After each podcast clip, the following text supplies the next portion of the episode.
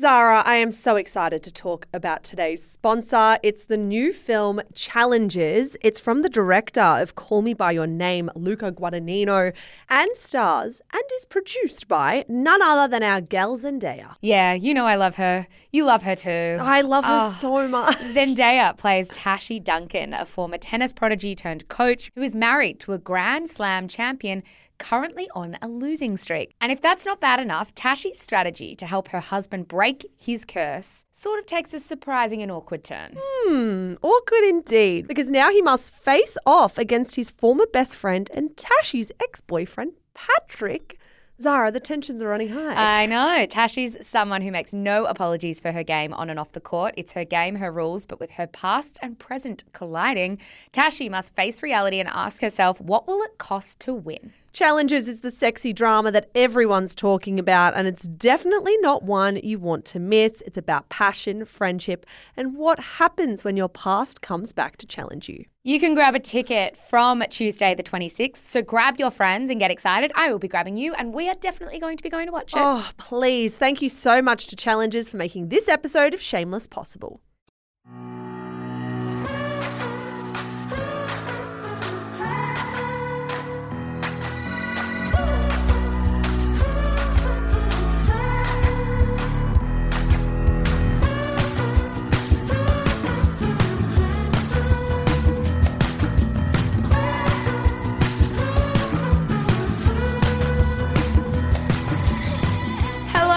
Welcome to Shameless, the pop culture podcast for smart people who love dumb stuff. You're joined, as always, by Melbourne writers Michelle Andrews and Zara McDonald. Hello, Zara McDonald. Hello, Annabelle Lee. We've had a oh, disagreement we about have had a big disagreement before we've come on mic, and I did not. I rejected your instructions. My instructions to Zara every week are no, not every week, just this week. Well- After three and a half years, you finally have this bee in your bonnet about us always saying your name first. Secretly in my head, every week that Zara does the intro, I think, say your own name first. Don't confuse the first time listeners of this episode. You're Zara McDonald. I'm Michelle Andrews. You introduce yourself first. No, it's kinder to introduce somebody else first. That is the decent thing to do. When you intro, do you say your name first? I say, my name's Michelle Andrews. yours are Zara McDonald. I make it very clear who each of us is. You know what? The listeners can do the mental gymnastics themselves. hey, coming up on today's show, the social media comments about me sparked. sorry, this was written as Zara, that sparked a conversation about women, smugness, and pick me culture. Then, Brooke Blurton's Bachelorette finale makes Twitter erupt. The celebrity cheating rumour that's looking increasingly legit. And then, a curious mailbag that we cannot wait to talk about. What do you do when you're shamed in front of hundreds of thousands of people? But, Dun, dun, dun. but first, Michelle, how was your week? I had an up and down week. I refused to get on the microphone and say that everything was great because it was a week of highs and lows, and that's okay. I'm a little bit burnt out. One of the interesting things that happened to both of us, Zara, if you'd like to take my hand and join me in our joint week story, is that we looked at your hands. I was like, a bit sweaty today. no thanks. Who have ever held hands in our life, but let's go. We were witnesses in a court case late last week and thankfully got the verdict that we wanted in that court case. But it was a really interesting lesson for me in how that system of society functions, the judicial system. Like, I really didn't know very much about how these things happen, the timelines you need to go along to kind of get justice or get the result you wanted. We had to testify about something we had witnessed two and a half years ago, and that proved to be a very difficult, challenging, but also semi rewarding experience. Yeah, well, it's so interesting because as I was going through it, I was like, gosh, this reminds me, this is kind of a niche reference, but of one of the earlier episodes of the podcast Serial because they have this really interesting discussion of could you remember what happened to you two years ago on a random Tuesday afternoon? And I was like, um, nah. and then you're forced to do it. But it's it's not exactly as simplistic as could you remember because at the time you give statements and things like that. So it's really just poring back over your old words. But it is really interesting how memory works because there were things that I wrote down and said at the time that I was clearly very passionate about that your mind just sort of completely forgets. It like evaporates out of your mind. And I remember reading my old words being like, oh, yeah, that did happen. And I have not thought about that in two years. Another niche reference. It reminds me, if I may, of that game that Hamish and Andy play, which is like, tell me someone I haven't thought of in, In X amount of years. Yeah. Because it's just remarkable how you can think something so passionately or know something so passionately for a time and then it disappears. Yeah, absolutely. It was just a fascinating experience. It was something I've never done in my entire life, but huge respect for anyone who is involved in that side of things. I was very intimidated to kind of give my testimony in front of the person that I was accusing of doing something wrong. That is also like a very disorienting experience. But Especially for a big people pleaser. that's the thing. My entire brain was like, shut up, shut up. I'm like, I can't shut up. There's like a judge here and like important people. Anyway, it was good. It was fine. I have a recommendation for the week that is extraordinarily basic bitch. yes, but I think that is the mood, is it not? It is. It is. yeah. I'm burnt out, guys. I'm burnt out. I'm tired. And all my mind is willing to absorb right now is the sugariest of the sugary content. I have inhaled season four of Selling Sunset on Netflix. Do either of you watch Selling Sunset? I did watch the first season. Oh, okay. So you don't like it enough to continue. The- I feel like this is the theme of every single thing. It's, like, it's not that I don't like it, I just never get around to it. Yeah, fair enough. It's look for anyone who watches it, it's not the most intelligent content you will ever watch. Yes, it is incredibly soapy and frothy. Excuse me, this is a podcast called Shameless. It would be good of you to abide by that. And I have no shame about it. I'm just saying it's not the most highbrow content you will ever consume in your life. It's just easy content. I think it is perfect for this time of year when we are all crawling to the finish line. nice work. What about you? Do you have a story from your week or was our story Well, combined? No, I don't really have a story. It's December. That was all I was going to say. It is December. It is Mariah Carey season. I'm about to go get my Christmas tree. Committed every single year to getting a real Christmas tree, even though I'm allergic to it. I think that is true Christmas spirit, if I Every may. year, every year I see you break out in hives and complain about this fucking tree. No, it's because every single year up until this year, I've committed to try and decorate it as well. But this year, I have to hand the baton to Ollie to decorate it for me. And I swear he just leaves bald patches to annoy me because I can't fix it. But I am excited. I'm happy to be here. It is a delight to be in December with the both of you. We have survived so Yay. far. I do have a recommendation. It's a bit random, but often mine. Uh, I have a cookbook for you if you are that way inclined. Are either of you that way inclined? Sure. We do eat, so Yes. yeah. I think that's a polite no, but that's so fine. We recently bought one of the better cookbooks I've ever owned. It is called Everything I Love to Cook by Neil Perry. Now, I have to put on the record this was recommended to me by a friend. Emily, thank you. I will not own this. I will not pretend it's my recommendation. It is a fat cookbook, Mish. I had it delivered to the office and I showed you. And I thought, isn't it remarkable how chefs sell all their IP for like 50 bucks? It is a mm. ridiculous deal when you think about it. That book is jam packed with recipes. There are like 100 sandwich recipes alone. Exactly. It is amazing. I gave it to Ollie the other day because he's the kind of the cook in our house. I can't really cook, I just eat. And he was losing it over it, like absolutely losing it. So if you're interested in a gift over the holiday season or just want to get it for yourself, I really think this could be a good recommendation of mine. We're very grateful for it. Hey, we are starting the show in a little bit of a different manner today. It is time for our first segment, though, and we are starting with And that's my two cents. it's Kent Brockman. Ken Obviously. Brockman. Not Ken Brockman. Not Ken. No way. No way is it Ken. We are massive Simpsons fans here. Of course, to use a Simpsons reference, you have to be a colossal fan. And- and we you- would never mistake the name of Kent. Kent Brockman. for Ken Brockman. We've never done that on the show before. by accident. Mish, you are coming to the table with MI two cents because you wanted to start the show here today. I am, my dear friends. My two cents for this week is drum roll, please. Ooh, That's where it's really uh, Acoustic. A, low production here at Shameless. it's a grassroots operation over here. Okay, my my two cents for the week is I find it strange how much some women derive smug joy from telling other women that they put too much effort into their appearance. Now, This feels loaded.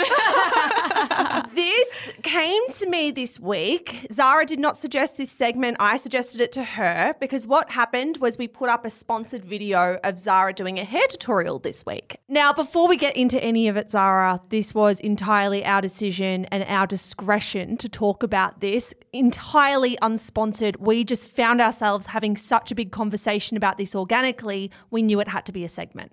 Yeah, and I think we've said this a lot over the last three and a half years, but every single decision we make is our decision on this show. No one listens to this podcast apart from you, me, and Annabelle before it goes out. Mm. So that on the record straight away. Now that that's out of the way, I remember when you shot this video and you showed it to me in the office before it went live, I was like, drilling you with praise, being like, "You have nailed this. Your hair looks gorgeous. Look work, how far you've come." Work with Woo Girls. yeah, we are all Woo Girls in the Shameless office. Everyone adored this video because your hair looks gorgeous. You did such a good job, and I was like, just obsessed with it.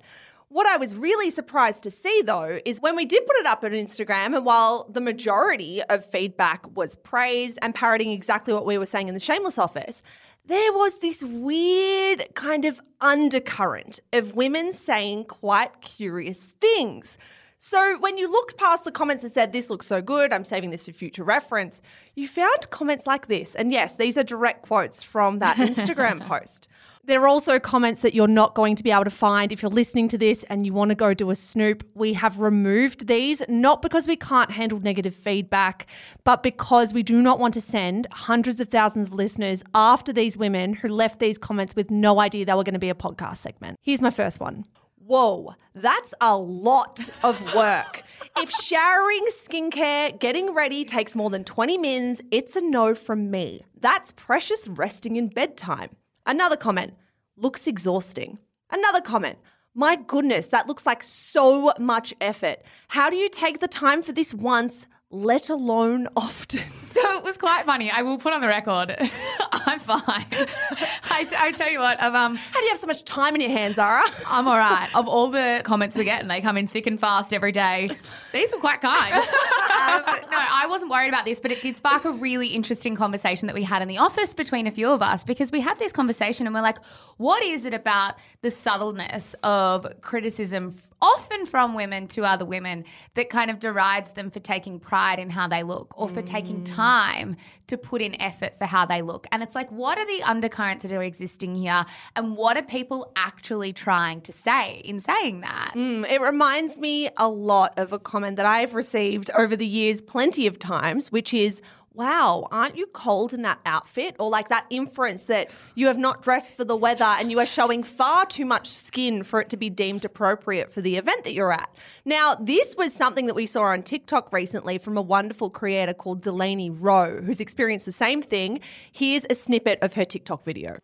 I'm gonna say it. One of the most passive aggressive moves that you can pull is asking somebody who's worn like spaghetti straps on a cold night, "Aren't you cold?" It's like, first of all, you're not even concerned about my comfort, Brittany. I haven't heard from you in six months. Second of all, it's a sacrifice that I made for the outfit, and you know that. You're just trying to make me self conscious about my bold choices, you bitch. so that is like the most bang on thing ever. It was 10 out of 10. I think Ray, who heads up our partnerships at Shameless, sent that to us. And we were all like, I've never thought about that being one of the more passive aggressive things that someone can say to a woman.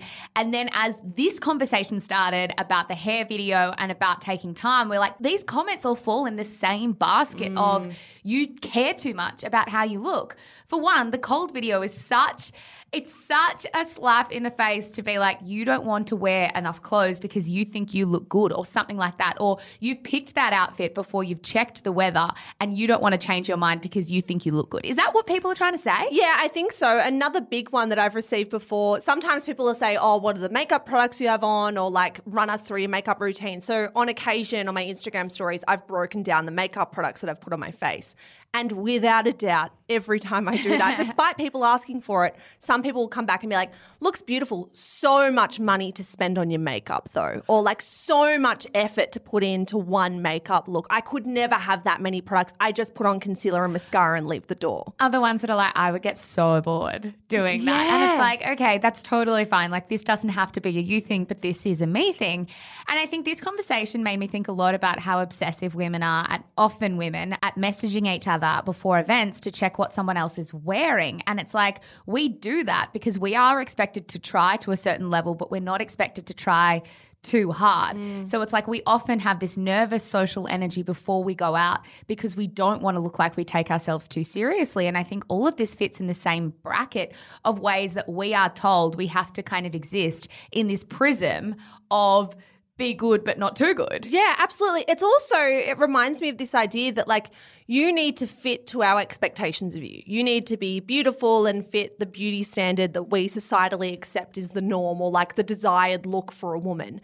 But please do so naturally, instantaneously, invisibly. Without any effort. Like you should just be that way. And if you platform any of the ways that you make that beauty standard achievable, we find it off putting. And all of a sudden, you're not just making it achievable, but you're also going so far that we find you like your priorities to be off kilter. It's that for me. I think it's this strange idea that we should all be above the patriarchy and that we all have, whoever buys into this stuff, be it makeup, skincare, hair, whatever it might be, that we have warped priorities. It has this vibe of, oh, I thought you were better than that. Like, I really did think you were better than that. And I think as I get older, I'm starting to realize how many tiny passive aggressive comments we are told and we are fed to make us feel shame about certain things. I mean, for us, one of the first light bulb moments was about celebrity and pop culture, hence why we started this podcast. But as I get older, it's remarkable the kinds of things that I've just internalized and just taken on without mm. realizing stuff like aren't you cold, stuff like, oh, that takes way too much effort and you care too much. Yeah, I think as well, it's also this policing of women's time. Like, I often don't hear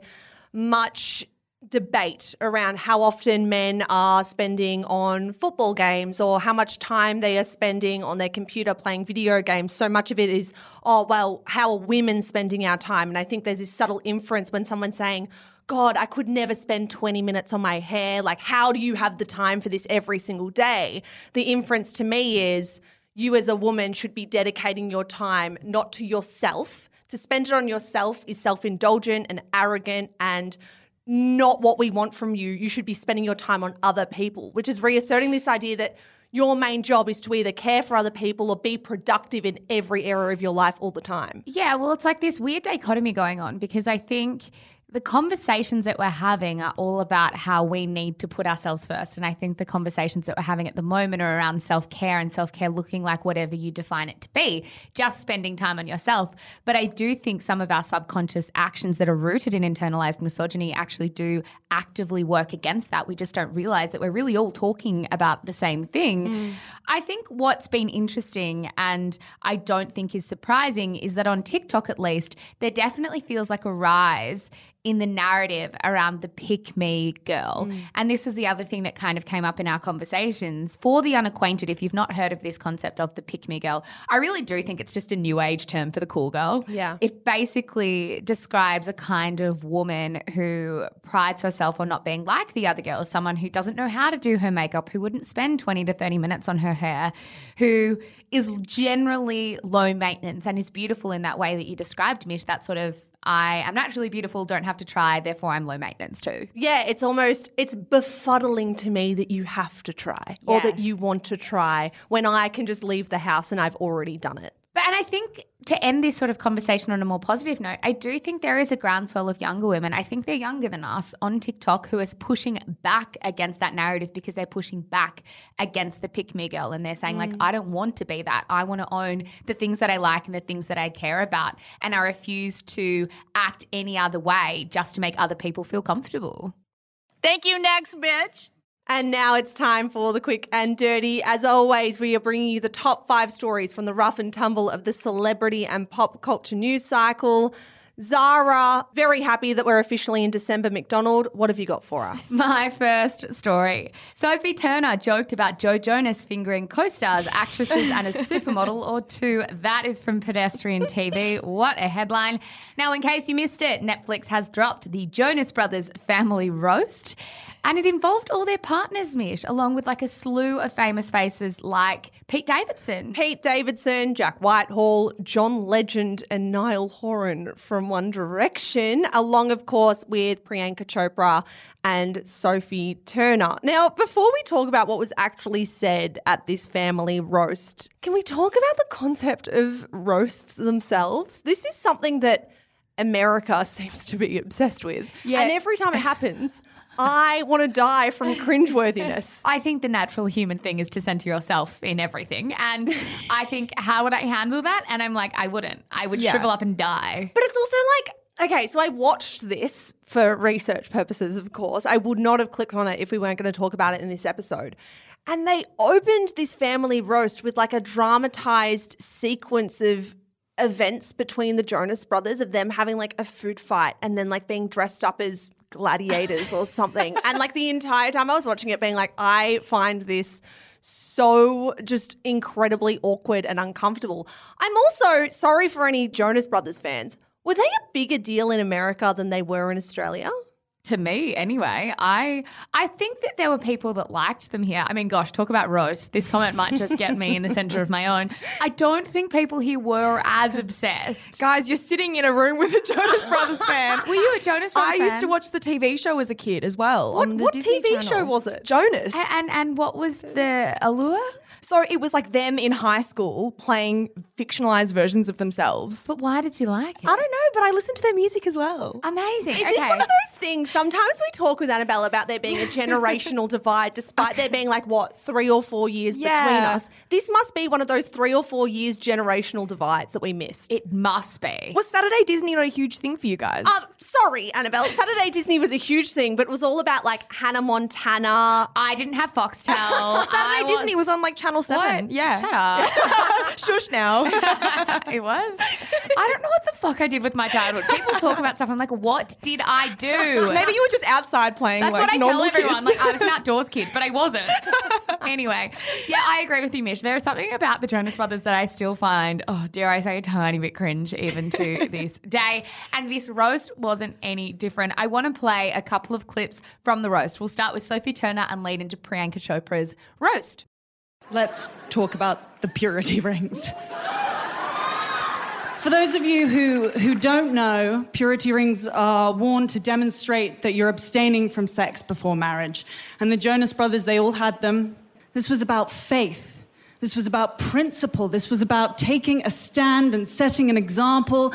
Look, Joe Jonas wasn't just sticking his fingers in some dumb metal rings, he was sticking his fingers in co stars, actresses, and, and even a supermodel or two.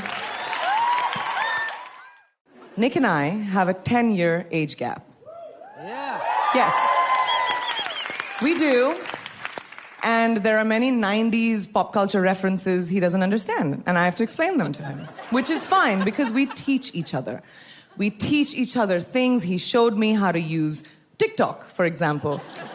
You know, and I showed him what a successful acting career looks like. Oh.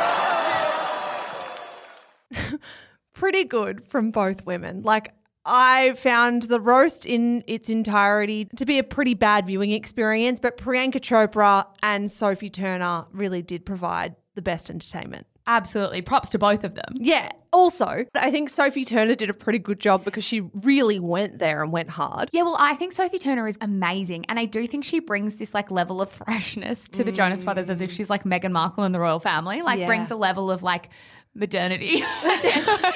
is that a word? yeah, yeah. That's, I, that's right. Don't look at me like Modernity to the Jonas I, Brothers. I think they needed some freshness. I don't think it's modernity. I think she brings cool factor. Okay, maybe Sophie it's that. Turner's cool, and people love Sophie Turner, and she's genuinely funny. I find the Jonas Brothers to be not that funny. you know what? We will find out on your Say Friday tomorrow. People will really, really weigh in about this one. My second story Brooke Blurton on the Bachelorette Australia backlash. I was frustrated with the level of biphobia. That is from The Guardian. Yeah, so Brooke Blurton picked David as her final love match. Was that even a thing? Final Just- love just match? Final and future love match. Final and future love match, of course, late last week, it proved that Zara McDonald is our eternal beloved oracle because you got it right for the like thousandth time. I would like to retire. I would like to retire while I'm going out on a You're high. not fucking retiring. I just know I'm going to fuck it up soon and then everyone won't believe me. we should have a Zara McDonald is over party when she gets it wrong. That's actually kind of funny. I'll keep going just for that. So, yeah, as we said, David won. Jamie Lee, who came runner up, was really upset naturally. She was really in love with Brooke by kind of the end of the season. Now, what was really troubling about a lot of the commentary online once the finale aired, Mish, was the level of biphobia that was leveled at Brooke. Mm. One of the tweets that we think kind of encapsulates the sentiment was this. I am so happy I didn't waste my time to watch all the episodes of The Bachelor AU to find out Brooke still chose a man at the end and not a woman. What a disappointment. Super interesting. I mean, I had friends who were telling me as the season was going on, oh, I'm nervous about the finale. I feel like she's going to cop it if she picks a man instead of a woman. I feel like a bunch of people will say she's not really bisexual if that's the case. And when my friends were telling me this, I was like, surely we're past that. Surely we're at a place where we accept that a bisexual woman would pick whoever she damn well pleases because that is her sexuality and that's who she identifies as. And yet, they were absolutely right. And unfortunately, Brooke was on the receiving end of some ridiculous commentary online. The night of the finale, quite late, the night of the finale, she tweeted out, Man oh man, Twitter expressing this level of biphobia is hugely disappointing. No words. She then spoke about this to The Guardian and said, I really opened myself up this season and showed so much vulnerability in doing it. And I did it bloody proudly. I loved it and I'm still friggin' bisexual. Just because I'm with David doesn't mean my attraction to women just stops. David said it was pretty disheartening to read the online comments. Being such a big, groundbreaking TV series, people obviously wanted a certain result, so I get that. Yeah, I think for me, still, it shows a complete lack of understanding about bisexuality and what it means to actually be attracted to two different types of people. Like, just because you fall in love with a man doesn't mean, as Brooke said, her ability to fall in love with women just disappears. Or her attraction to women or interest in women, like that is still a part of her that I can imagine would be incredibly frustrating to feel like that's been erased on her behalf. Yeah, exactly. My third story Virgil Abloh, Louis Vuitton designer and style visionary, dies at 41. That is from the Washington Post. Now, really sad news out of the fashion industry this week with news that the legendary fashion designer Virgil Abloh died at the age of 41 after a really private battle with cancer. He is survived by his wife, Shannon. He has been with her since high school, and his two children, Lowe and Grey. His death mish was announced via a statement posted on his Instagram. Yeah, that statement read We are devastated to announce the passing of our beloved Virgil Abloh, a fiercely devoted father, husband, son, brother, and friend. For over two years, Virgil valiantly battled a rare, aggressive form of cancer, cardiac angiosarcoma. He chose to endure his battle privately since his diagnosis in 2019, undergoing numerous challenging treatments, all while helming several significant institutions that span fashion, art, and culture. It looked like he was really working right to the end. And from all reports, there really didn't seem to be many people that knew mm. about this diagnosis beyond those in his closest circle. So, a bit of background on Virgil and why the fashion industry is mourning so much. In 2012, he founded the Milan based label Off White and he served as the CEO until he died. He was also the menswear director at Louis Vuitton, which made him the first black artistic director in Louis Vuitton's history. Mm. I think what's been really interesting, fascinating, but also devastating about watching the tributes flow in is how consistent they have been. He is described so much as a genius artist, a like total visionary, and one of the most influential people in the fashion industry. Also, as someone who's just like incredibly passionate about young people and helping them realize their dreams. Another ridiculous element to his skill is that he was also a DJ. He was an artist. He had degrees in civil engineering and architecture. He was just this incredibly genius, creative mind who was also like a very close friend and collaborator of, of Kanye West. Mm. But I think when you hear someone die so young who had so much skill and talent and genius to them, it's so sad. I mean, all death is sad, but you just, mm. someone like this, it just feels like he had so much more to give. so young as well. And I think anyone who followed Virgil on Instagram would have been particularly surprised because there were posts going up all the time on his Instagram account about all the work that Off White was doing, all the the stuff that he was putting out into the world. And I'm imagining now that was being managed by someone within his team, and it would have been quite a shock, like a blast of cold water to the face, to wake up and read that the person you've been seeing updates from and all this activity from online has been battling this incredibly serious illness away from the camera and has now passed away. To contextualize this as well for our celebrity lovers who might not be in the fashion space, this was the creative mind behind Hailey Bieber's iconic wedding dress, that wedding dress that I think would be renowned as one of the favorite celebrity wedding dresses of the last 10 years. He also worked very, very closely with Kim Kardashian, who wrote on Twitter, God doesn't make mistakes. I know that, but I still can't help asking why. Why Virgil? Why him so soon? It's simply hard to understand why. I have a hard time understanding why so many pure souls were taken away so early. Virgil, you were always so gentle, kind, and calm. You somehow made time for everyone. We also talked about your superpower of calmness often. You always gave so much of yourself to the world because you wanted it to be doper. This one is hard to process. I can't even believe I'm writing this. Yeah, British Vogue editor in chief Edward Enninful also called him a giant among men on Instagram, writing that he always worked to open the door to art and fashion for future generations so that they, unlike himself, would grow up in a creative world with people to mirror themselves in. I don't think we simply have enough time to talk about his impact and what he meant to so many people. I will put a link to a great profile of him written in The Cut in 2017 if people do want to read a little bit more. Mm. My fourth story new book names Royal, who asked about Archie's skin colour. That is from news.com.au. My, my, my. My, my, my. This really has been the story that sat as a thorn between Meghan and Harry and the royal family for the last year or so, right? Oh, I mean, probably longer than that ever since the comment was given, but publicly at least we've known about this all year. Yeah, since early March. So, a refresher that was when Harry and Meghan sat down with Oprah Winfrey to give that groundbreaking, history making televised interview. In that interview, Meghan said that the family, and I quote, had concerns and conversations about how dark Archie's skin might be when he's born, and that there were several conversations with Harry about, and I quote, what that would mean and what that would look like. Now, the concern, as Oprah put it back to the couple, was that Archie might be, in quotation marks, too brown for the royal family, to which the couple accepted that assertion and said that was the inference of the comment. Yeah, so Oprah later said on TV in a follow up interview Harry did not share the identity with me, but he wanted to make sure that I knew, and if I had an opportunity to share it, that it was not his grandmother nor his grandfather who were a part of those conversations. Now, a well placed source who contributed to Christopher Anderson's brand new book called Brothers and Wives Inside the Private Lives of William, Kate, Harry, and Meghan has reportedly shed more light on what has gone down.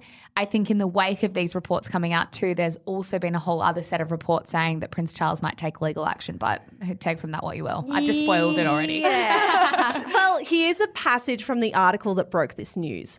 On November 27, 2017, the engagement of Prince Harry and Meghan Markle was announced at 5 a.m. A few hours later, Prince Charles sat down for breakfast and mused to his wife Camilla, I wonder what the children will look like. Camilla was, and I quote, somewhat taken aback by the question and replied, Well, absolutely gorgeous, I'm certain. Lowering his voice, Charles asked, I mean, what do you think their children's complexion might be? This is a really interesting assertion because I think generally people have kind of thought that it would have been Prince Charles in some way or another. Like it, it felt like the most likely person. But the timing here of it being on the day of the engagement rings strange to me because Prince Charles ended up walking Meghan down the aisle and that was sold to the world as they have a really special bond.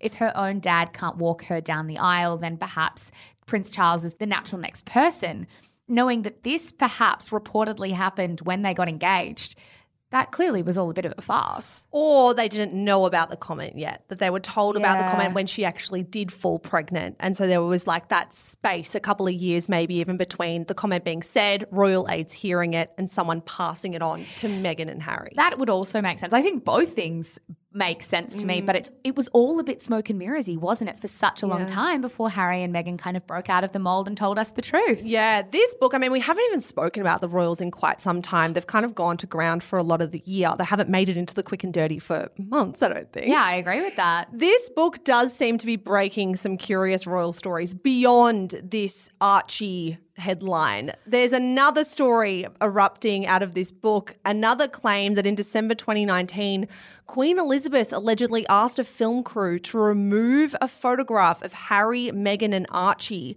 from the set of where she films her traditional Christmas message to the Commonwealth.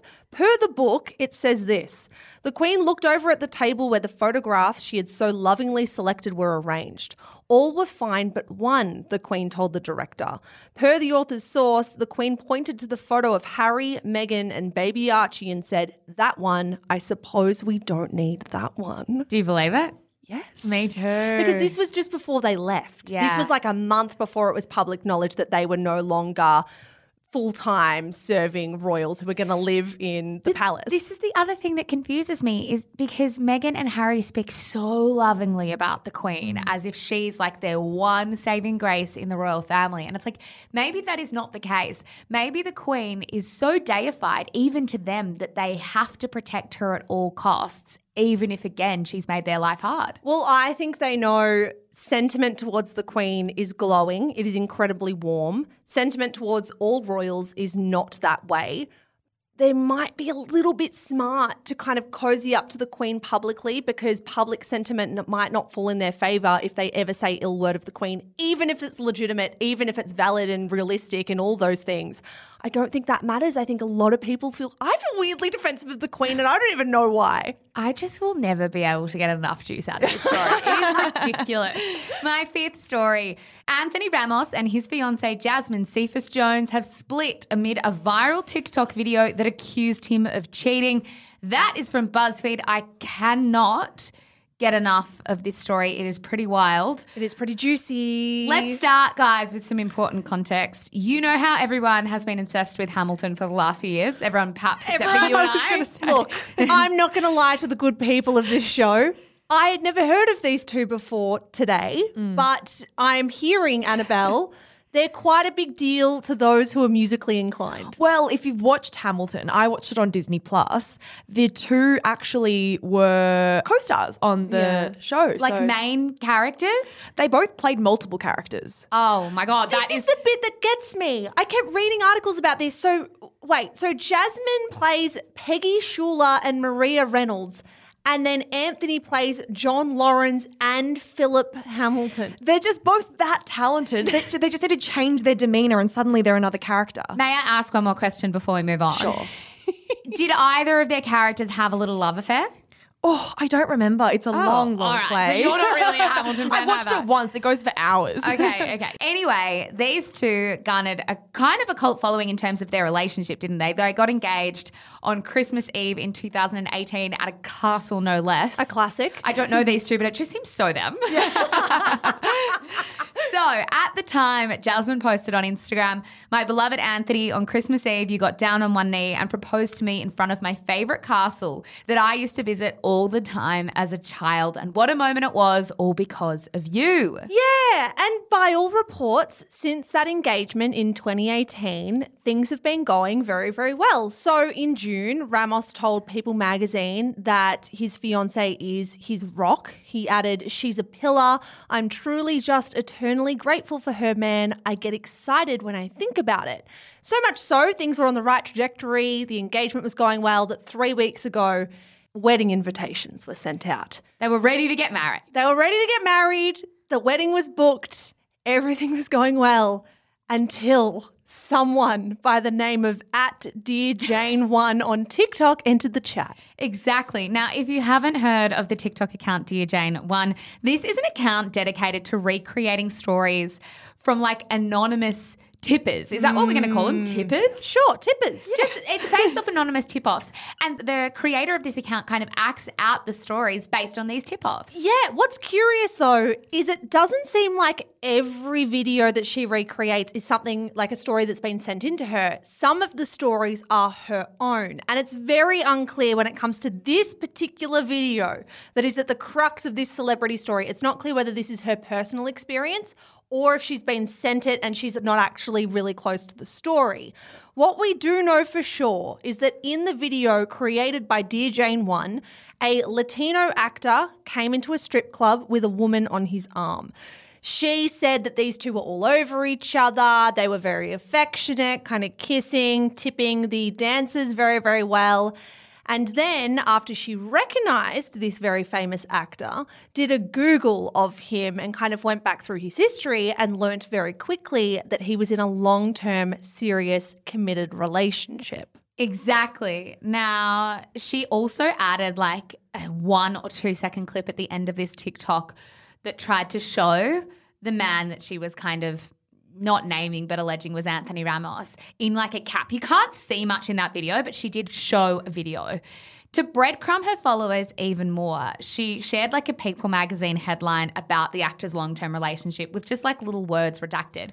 Really easy for people to like go on the internet and work out exactly who she was talking about. It became clear it was about Anthony Ramos. It was also that People article that we just referenced Yes. before. It was that very same interview where he referred to his fiance as his rock, said how excited he was, gave all of those glowing quotes. That was the one that she picked up. So obviously, people who are fanatical about Hamilton, people who love these two actors, knew who the video was about. Yeah, exactly. At the time over Tuesday, there was a tiny bit of conjecture about whether it was real or not, naturally.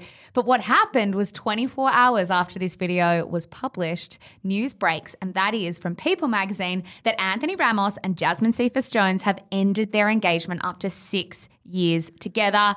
She has wiped her entire Instagram clean of him. He oh. is not there. And this happened in 24 hours. Like, how has it happened so, so quickly where this TikTok account, which, yes, has a following, but not like a crazy massive following where she would have instantly seen it.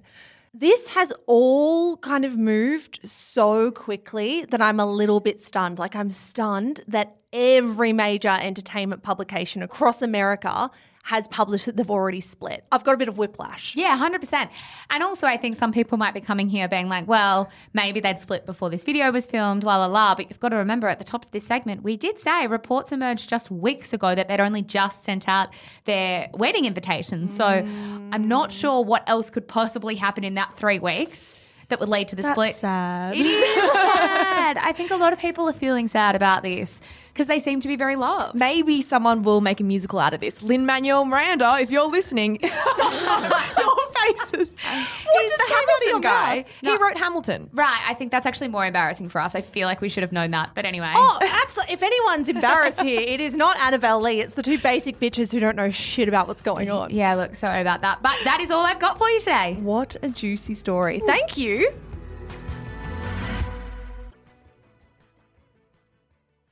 Hmm. You've got mail. Yes. Those are very powerful words. We're back. You guys keep sending us your dilemmas, and by God, we cannot stop answering them. I love this segment so, so much. Annabelle, Yes. would you do us the honours? Of course, this one is so interesting. Okay. Okay, this listener. what did you just say? I don't know, just go. She wrote, Shameless girls, I want to die.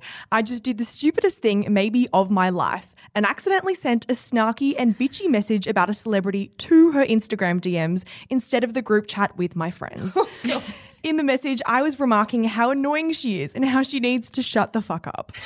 I had no idea of my mistake until the celebrity replied, and then, the worst bit, shared my DM on her public Instagram story to more than 250,000 people. I have never felt so stupid, mean, or petty in my entire life. My girlfriends are telling me that it was a mistake and shit happens, but I can't get over it. I desperately want to apologize for the error and my stupidity, but the celebrity immediately blocked me and I have no way to contact her. I don't even know what I want to ask of you girls other than does this make me a bad person? Oh, man. I mean, the first thing I think or I thought when I saw this dilemma was there is an ugly layer here that I think we'll get out of the way very early, which is that this is probably everybody's worst nightmare. Because so many of us, and I won't say everyone because I'm sure there are some great people that listen to this podcast who don't do this, but I would say there are a lot of people who indulge in ugly behavior like this from time to time. Maybe you're not mm. messaging someone saying, I hope this person shuts the fuck up, but you might be saying, uh, or something to that effect. Yeah, well, I think a lot of bonds are created sometimes by discussing between friends whose behavior you approve of and whose behavior you do not approve of, or who you gel with or don't gel with. And that's not just the people you know in everyday life, that's parasocial relationships that you have with influencers and celebrities online. Yeah, well, it's really interesting this conversation because it feels like a little bit of an overlap, or it feels kind of like a mishmash of conversations we've had about gossiping before and conversations we've had about hate following before. We had a conversation on this mic that's one of my favorite about gossiping. It was called Welcome to Gossips Anonymous or something. And we had a conversation about how sometimes gossiping has always been framed as a very female thing and it's been derided, but in many ways, it's important for you to kind of lay down what you believe and what behavior you align with and what behavior you don't align with. But what, what happens when it crosses the line into bullying someone because you're sending a really abusive message? When it comes to hate following as well, it's really interesting because I don't think we've talked about hate following on this show, Mish, in a couple of years. But I do think friendship groups are bonded often through hate following too. And three years on after us talking about hate following for the first time, it's interesting because I still feel like I do it from time to Yeah. time. Maybe not in a way that the term hate following kind of suits. I, maybe the term mm. hate following is wrong. What I find myself doing is disagreeing with other people's content and sometimes sharing that with someone else to explain that I disagree with that content. Yeah, it's almost like for me, I agree with you. I think I still hate follow, not in the literal sense of clicking follow on someone that I genuinely don't have much in common with or don't see eye to eye with. I don't tend to follow them, but sometimes I check in with their content more almost in like analytical way. Like I know that sounds so wanky because we can't call it analytical following. That doesn't oh, make any sense and it's nowhere near as catchy. But it's not that I hate these people, it's that I see them to be examples of things that I generally dislike on social media and on the internet at large. Yeah, exactly. I think it's a case of finding those who I don't gel with, and I have that in inverted commas, on a values basis. I find them to be fascinating and confusing and very unpredictable because I want to know what makes you you and me me. Yeah, and I know that some people might listen to this and might even judge us for still hate following three years after we did that segment, but I think it's very, very human. I find it fascinating what some people post, particularly when I disagree with it. There is a level of titillation that comes with following someone who every single day goes against and acts out things that go against what you hold to be important and your kind of moral and ethical fiber. I would argue that some hate following, not all, because I think some hate following is also rooted again in like internalized misogyny, and a lot of bias that a lot of people can't unpack in themselves. But some of it starts kind of earnestly in that kind of way. Like, as we said, what makes you you and me me and why are we so different? I think very rarely does it stay in that sort Yeah. of earnest part of your mind and really does descend into bitchiness. And I think mm. that's kind of where we're at now with this dilemma. I also think as the podcast has grown and as naturally our profiles have grown, I'm sure there are people who might hate follow me, which is a weird thing to accept that it, I can kind of straddle both lines. On one side, I could be hate followed because we have a following to some degree, but also I am doing hate following to other people. I kind of accept that. I think a lot of public figures accept that hate following or being hate followed is just a side to the industry. You are never going to be liked by every single person who comes across you. It is nigh on impossible to make that a thing. So I think we all accept it's going to happen. We just don't want to see it.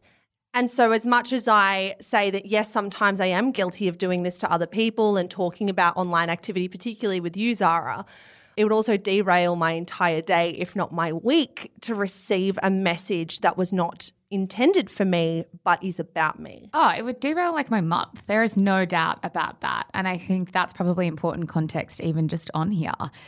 With this listener, not to make them feel in any way worse about what they've done, but to be honest about it.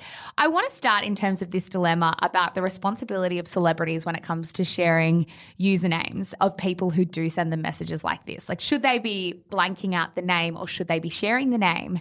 And I think this is something that I have changed my mind on over the last few years. I think I probably used to argue on this podcast that it's the responsibility of the celebrity to blank out the name, that sometimes the pendulum can swing too far, that sometimes then you can send an army of followers after this person, and suddenly the punishment far outweighs the crime. But I think now it really does depend on the nature of the comment and the person who's receiving it because you told me this incredible example of AFL footballers who Mm. together decided to start sharing the names of people who are abusing them. Yeah, it was First Nations football players, AFL football players in 2019 who began a kind of grassroots campaign called Name and Shame. So whenever they received racist messages, whether they were intended for them or whether they were accidentally DM'd a racist message, they would actually share that person's profile, username, photo, whatever, to create this atmosphere of you can't get away with this shit. You're an adult. Actions have consequences. If you are going to be disgusting to me online, I will hold you publicly accountable for that. And I think that campaign had some pretty good success. Of course, we're still battling things like that all the time online when it comes to racism in particular. But I really, I think that campaign and watching on from the sidelines made me realize I've been a little bit backwards sometimes in my thinking on this. And I have matured, I think, a lot when it comes to this. At the end of the day, it sucks for this listener that she was ousted to 250,000 people. I think even though it's also probably widespread that lots of people, maybe they're not going as far to say shut the fuck up, but they're saying something negative online, even if that is widespread, that doesn't mean that you are beyond consequences or you're beyond being held to account for that. Yeah, well, again, I guess for me, it just still does depend on what the nature of the message is. So, not mm. knowing that, it's kind of really hard to know whether I think the name should have been shared or not. But as a general sentiment, I agree with you. I think I've matured a lot over the years to understand why it can be really important sometimes to do that. The next question of how does someone actually redeem themselves in this context, especially after they've been blocked, is a really interesting one. I think if this listener has the ability to reach out to this person, I think they should try. Message once or twice max off a friend's account and laying everything bare. Cut the bullshit and own what you've done. Analyze why you were annoyed in like a really sort of self-reflective way and make it clear that this has everything to do with your stuff and nothing to do with them i will say though don't message more than once or twice there was like this really interesting conversation we had on one of the episodes we've recorded for the books that changed my life, Mish. And I, I, won't give all of it away and I won't spoil it, but it really did focus on this idea that sometimes you need to let things go when you fuck up, that incessantly trying to make amends for something can actually cause the person that you wronged more pain. That often it's not about making them feel better, but about making you feel better. Mm. And sometimes the hardest thing to do is to sit with what you did wrong, never be absolved for that, never kind of have someone accept your apology. But that is often the kindest and most generous thing to do, rather than constantly kind of chasing them up, Demanding. demanding their time Yeah. and energy and acceptance of your apology. Yeah, you should not be using this apology as a salve for your wrongdoings. Like, you need to accept that you fucked up. You need to make it clear to the person that you messaged accidentally that you fucked up and that you know that and that you're sorry. But the more you try and demand that they forgive you, the more you are actually selfishly using this apology for your own gain and to kind of clear your mind and make you feel at peace again. And unfortunately, that's something you need to go away and do in your own time. I also don't want this listener to sit back and say, oh, well, I can't message her. She blocked me. You can. Like, you can find ways to message this person. I am sure they are elsewhere on the internet. I am sure if you get a little bit savvy and spend 30 seconds to a minute, you will find a manager's email or some other contact mechanism to reach out to them. Don't let you being blocked stop you from doing one minute of work to find another way to reach out. They're on Twitter or they're on Yeah. TikTok or they're on something. They you can find them somehow. Please don't rest on your laurels and go, Oh, well, Too there's hard. nothing I can do about this. She's completely stopped me from reaching out. She blocked you probably because she had a massive anxiety response and she didn't want to deal with you. You were like, you made her day significantly worse. Find a way to make it better. Yeah, but I will say, just to have that element of compassion here, with the question of like, am I a bad person? Of course, you're not a bad person. Like, if you're a bad person, then I would hazard a guess that a good chunk of people listening to this would be classified as a bad person, but the difference between them and you is that you got caught and nobody else did. Mm. So I really don't think it makes you a bad person. You accidentally fucked up, and the best thing you can do beyond trying to contact them once or twice is really start analyzing your own hate following with all of this in mind and really start analyzing how the bonds of your friendships are forged. Are they forged through talking about other people all the time? And in your case, is that a really healthy addition to your life? I'm not saying, please don't don't misconstrue what I'm saying. I'm not saying you can never have a vent about anything in your whole life, but I mm. think it's worth analyzing what percentage or what proportion of conversations are taken up by talking about other people. And is that healthy? And could this be a wake up call in some way just regarding the proportions of conversations that are taken up by other people? Yeah, and to also say to this listener, a bad person wouldn't message a podcast and feel this stressed about it. A bad person wouldn't go to their friends and say, Oh my God, like I'm distraught. I've fucked up. I feel really awful. A bad person would have that message be sent. They'd either send it intentionally and hope the person sees it, which, yes, believe me, there are plenty of people out there like that. Or they would send it notice their mistake and pretend it never happened and do nothing to fix it. They would just go to ground and go about living their life and think that somehow the person on the receiving end of that message, the celebrity, deserved it or it's good that they received that. You are not a bad person because clearly you have a conscience. Clearly, this doesn't line up with how you want to behave or how you want to be seen. And that very fact means you're not a bad person. You're probably a good person who just made a bad mistake. Yeah, and we all make them. So go gently on yourself. Could this have happened to every single one of us at this table at some point across our lives? Yes. Probably. Not, I wouldn't, I don't think I say to people, shut the fuck up. I don't think I would say that. But I think maybe a slightly negative sentiment could have gone to that person instead of its desired recipient. So I think each of us, to some degree, maybe not this level of this message, we could have all found ourselves in a slightly similar situation. Yeah, guys, that is all we've got time for today. We cannot wait to hear your thoughts. As always, on the episode, we are on Instagram at Shameless Podcast. And as always, on Friday, we will have Your Say Friday, where we'll ask you your thoughts on some of the things we spoke about today. Absolutely. Guys, we are on TikTok at shameless underscore podcast. Also, if you're wanting interview content right now, our series, The Books That Changed My Life, is officially live. New episodes are going up every Tuesday. Annabelle, how do you feel now that your episode's out in the world? So good. People have been kind. It's been lovely. Oh, that's wonderful. Well, of course, they've been kind because it was a great episode. So if you haven't listened to that episode, download the LiSTNR app to listen for free. We have another episode coming for you on Tuesday. But in the meantime, follow us on TikTok. Thanks, guys. We'll see you next week. Bye.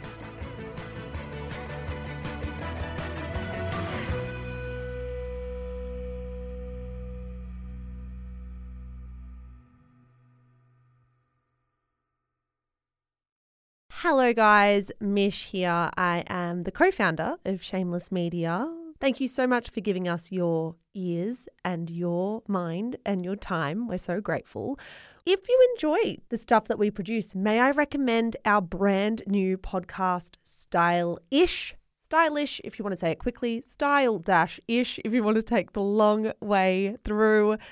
It is our podcast for all things fashion, brand, business, and beauty. If that is in your wheelhouse, if you care about style content, you will love this show. It is, of course, more than just a show as well. It is a newsletter, it is an Instagram feed, it is a TikTok account. There is so much good stuff going out on Stylish every single day, starting now. So, in your favorite app, search for Style Dash Ish. Give it a listen, give it a follow. We are an independent media company and we would be so, so grateful for all your support. That's all from me, guys. Check out Stylish and have a good one.